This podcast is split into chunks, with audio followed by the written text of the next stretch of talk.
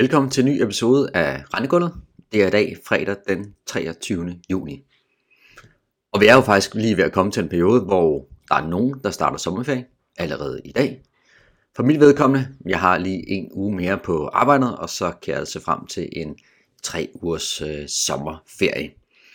Og når vi når den her tid af året, jamen så øh, betyder det sådan set også, at første halvår, det er faktisk meget snart færdigt.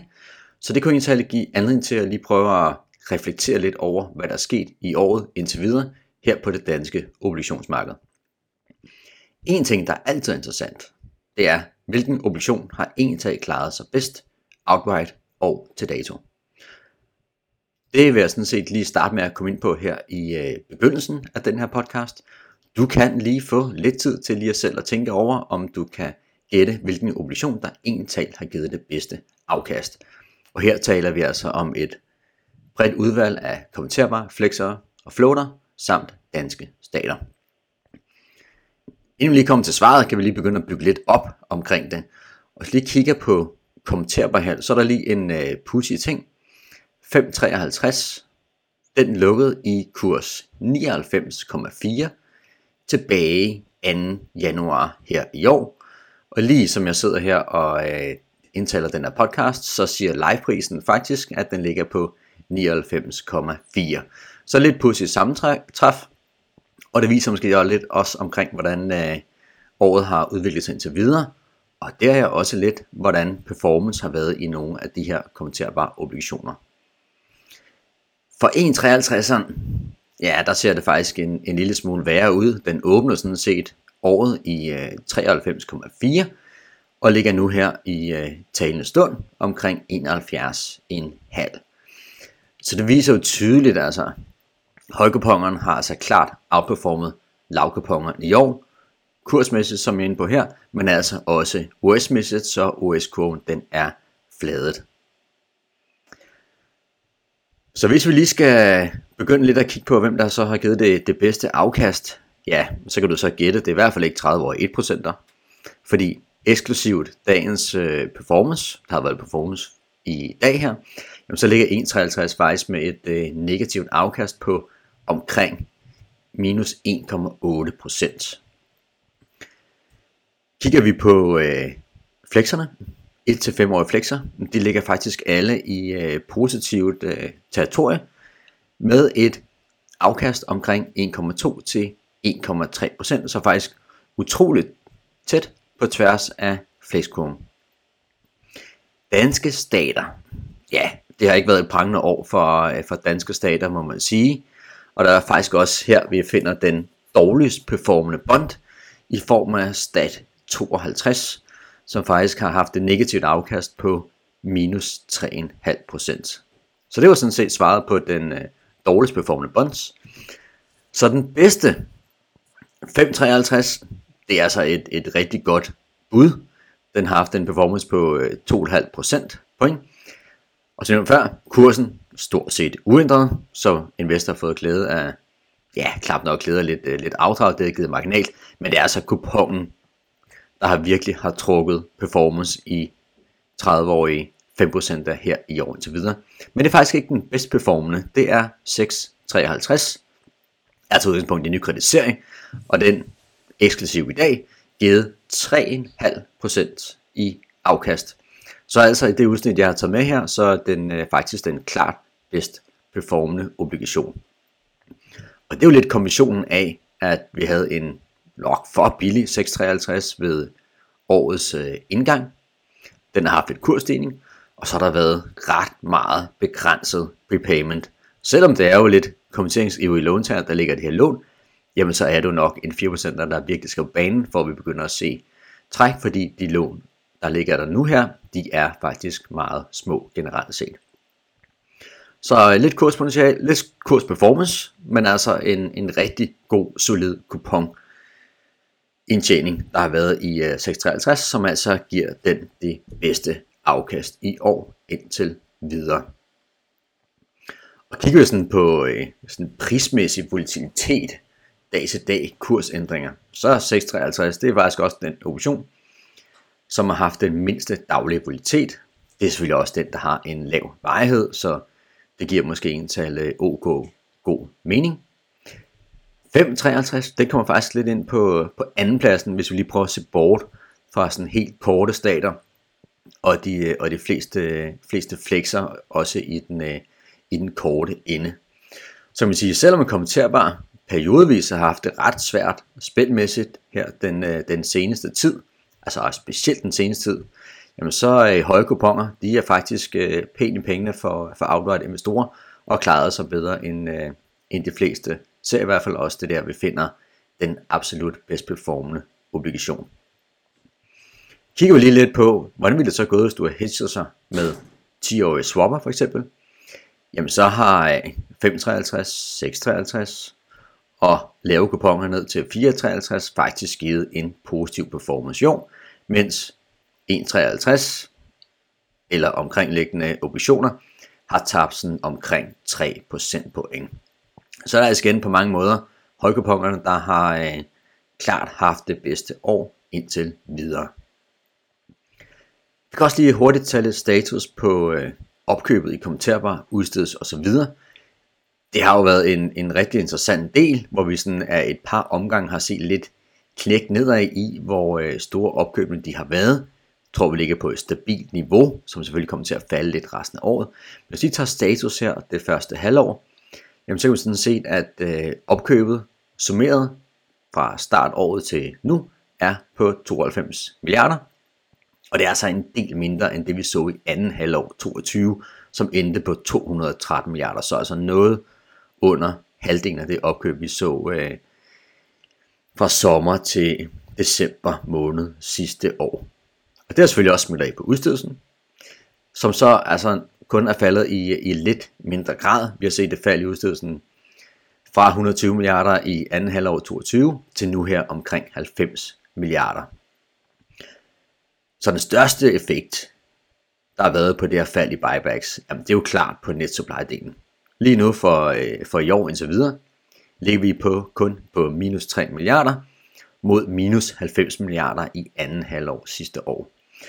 Og der er ikke sket så meget nyt på næste pleje. Det er gået fra at være lidt marginal negativ til på det seneste at være marginal positiv. Og kigger vi fremadrettet for det øh, kommende, næste kommende halve år, jamen der er altså forventning, at øh, vi nok skal se, at øh, net kommer til at ligge omkring 0, måske en, øh, en lille smule højere.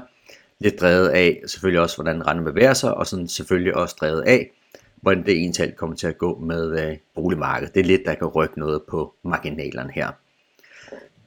Og når vi kigger på det, og nogle af vores antagelser, det er nok at buybacks, i stedet for at ligge på 92 milliarder her det første halvår, så anden halvår formentlig vil byde på buyback omkring 70 milliarder. Det er sådan i store træk, det der ligger i vores forventninger. Og der skal altså en del til, før vi kommer til at se nogle betydelige ændringer i udstedsmønstre, opkøbsniveauer, netsupply osv., det kræver altså ret store renteændringer, for at vi kommer til at se nogle, øh, nogle større bevægelser der. Og det er ikke rigtig noget, der ligger i øh, kortene hos os, øh, PT i hvert fald. Så en anden ting, der også øh, har været interessant indtil videre, og bestemt også har været lige på det sidste her, det er lidt den her balance i lavkuponsegmentet. Fordi vi har jo opkøb på den ene side, og så på den anden side har vi i særdeleshed salg for udlandske investorer, og også lidt salg for danske investorer, men altså primært udlandet. Og specielt når vi lige nævner udlandet, jamen så har vi sådan set også set, at der har været noget større salgspres her de seneste par uger, som er med til at presse lavkupongerne. Så på tidspunkt, når vi får noget ejerfordelingsdata for juni måned, der kunne måske godt forestille mig, at vi ville se, at udlandet havde øh, reduceret mere, end de har gjort her i de seneste par måneder. Det må vi se, når vi endelig får nogle øh, data for det. Men det er i hvert fald en, øh, en historie nu, og det er også det, der kommer til at være en, øh, en stor historie den, den kommende tid. En anden historie omkring kommenterbare, hvis vi lige bliver omkring dem, det er nok også fokus på likviditet, eller fokus på, på illikviditeten, og hvad skal illikviditetspræmierne være, og hvor villige er investorerne til at skulle, øh, skulle købe de her obligationer med den mindre likviditet, markedsdybde osv., der er PT. Lige nu, så synes jeg godt nok, at øh, kommenterbare de ser billige ud i forhold til andre aktiver. lidt det kald, vi har haft her de seneste par, øh, par uger i hvert fald, efter den her øh, spændervidelse. Spændervidelse har vi så set lidt mere her på det, på det seneste, og jeg synes det også, at øh, sådan misprisningen er blevet større. De er så blevet, øh, blevet lidt mere billige nu her, hvor man siger, i forhold til andre aktiver. Skyldes den her misprisning så et krav om en øget likviditetspræmie, så er der altså en ret betydelig præmie, der ligger der nu her. Når vi kigger lidt i vores sådan, øh, model for et fair value OS, jamen, så ligger kommentar bare faktisk, når vi snakker kurs 98 obligationer, omkring 5'erne, cirka 50 basispunkter højere, end hvad vores øh, fair value model entalt øh, tilsiger. Når vi kigger på volatilitetsniveau, geocredit, coverage, øh, renteniveau, renterisk osv. Og det er, altså den, det er altså den største billighed, der har været, siden vi startede med at lave det her, og, og gå tilbage i tid til 2011. Så lige nu særdeles høje spænd i kommenterbare, som nok er drevet af den her forholdsvis lave købsinteresser, der har været i kommenterbare generelt de seneste halvanden måneds tid i hvert fald. Lille smule lavere buyback, og så på det seneste, altså det her lidt ekstra salgspres fra, fra udlandet i, øh, i lavkupongerne. Så en overraskende, at der har været en, øh, en så dårlig US-udvikling, og en talt også overraskende, at der har været så lidt øh, generel efterspørgsel her på det seneste. Så må man sige, der ligger billige kommenterbare til salg forud for, øh, for sommeren her. Og kigger vi længere frem, jamen så er det faktisk virkelig her, jeg tror, der kan komme til at ske nogle, øh, nogle ændringer det næste halve år. Det er det, der bliver super interessant at følge med i. Vi har selvfølgelig også andre dele. Vi har korte floater, der ligger, der ligger billigt i forhold til flexer. Vi har danske stater, der generelt ligger billigt i forhold til, til Tyskland. Men de ting er lidt i, i mindre grad. Jeg synes, det kommer til at være, der bliver, der bliver rigtig interessant. Og så man skal gramme rigtigt til øh, det næste kommende halve år. Og jeg synes generelt, det er et godt bet at skulle ligge med, med kommenterbare PT specielt for outright investorer.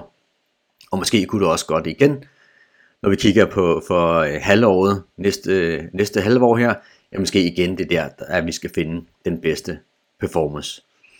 Fondinvestorer er det selvfølgelig lidt en anderledes øh, vinkel at tage, fordi der stadig er rimelig stor spændt volatilitet i kommenterbare, må man sige.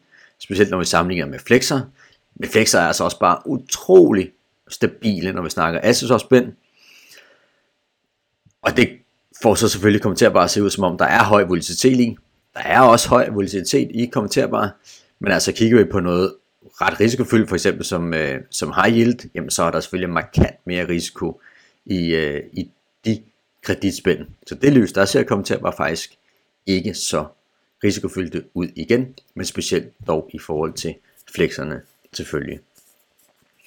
Så det store spørgsmål også, når vi kigger lidt længere frem her for kommenterbares øh, perspektiver, jamen det er om en talt kommer til at se øh, mere købsinteresse fra outright investorer, investeringsforeninger, pensionskasser og specielt, om der egentlig kommer til at være lidt mere fokus på, øh, på den carry, der ligger i kommenterbar, både som følge af renterne er, øh, ligger på et forholdsvis højt øh, niveau, sammenlignet med historikken selvfølgelig, og spænd også er kommet betydeligt ud. Jeg tror, det er derfra, at vi skal se en, øh, en øget efterspørgsel for virkelig at kunne se, at spændene kunne blive drevet tighter igen. Så alt i alt, det kommer nok helt sikkert til at være et rigtig spændende halvår, vi kommer til at gå i, øh, gå i møde.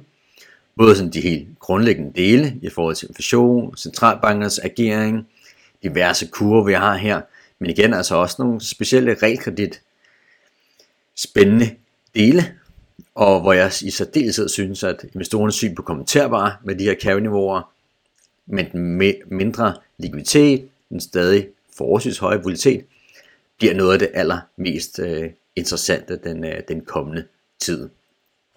Dernæst, næste, så er der selvfølgelig også dele, vi igen skal til at, til at kigge på igen, om jamen, den her vending, vi har set på boligmarkedet, kommer den egentlig til at være, øh, være stabil, eller er det lige en, øh, en kort opblomstring her i foråret, og solen har skinnet og vejret været godt. Det bliver også øh, spændende at se. Omkring låntagernes øh, lånpræferencer, tror jeg egentlig ikke, vi kommer til at se de store ændringer. Som nævnt indledningsvis, så kræver det altså nogle ret store renteændringer, hvor vi virkelig skal se, at øh, alle låntager igen vil kaste sig over fastforrentet lån på de her niveauer. den helt korte bane, jamen der har vi nogle genplaceringer, som, øh, som måske kan komme til at betyde lidt øh, performance i, i kommenterbare flexer, måske primært kommenterbare. Det bliver interessant, for vi har selvfølgelig også set, øh, som nævnt også, udlandske investorer, der har reduceret deres beholdninger her på det, på det seneste. Vil de så geninvestere, når de nu ligger og sælger lidt her? Det bliver også et af de interessante spørgsmål, vi kommer til at se her på den øh, korte bane.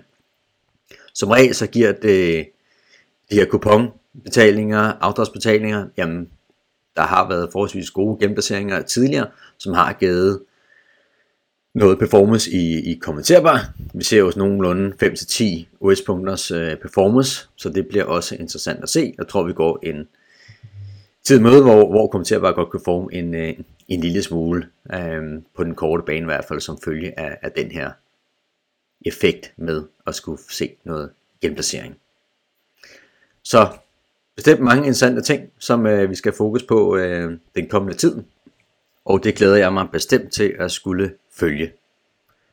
Den her podcast kommer familien formentlig til at holde øh, sommerferie fra øh, i dag og de kommende uger frem. Så vil jeg også gerne lige bruge anledningen til at sige tak for rigtig mange gode snakke gennem det første halvår her.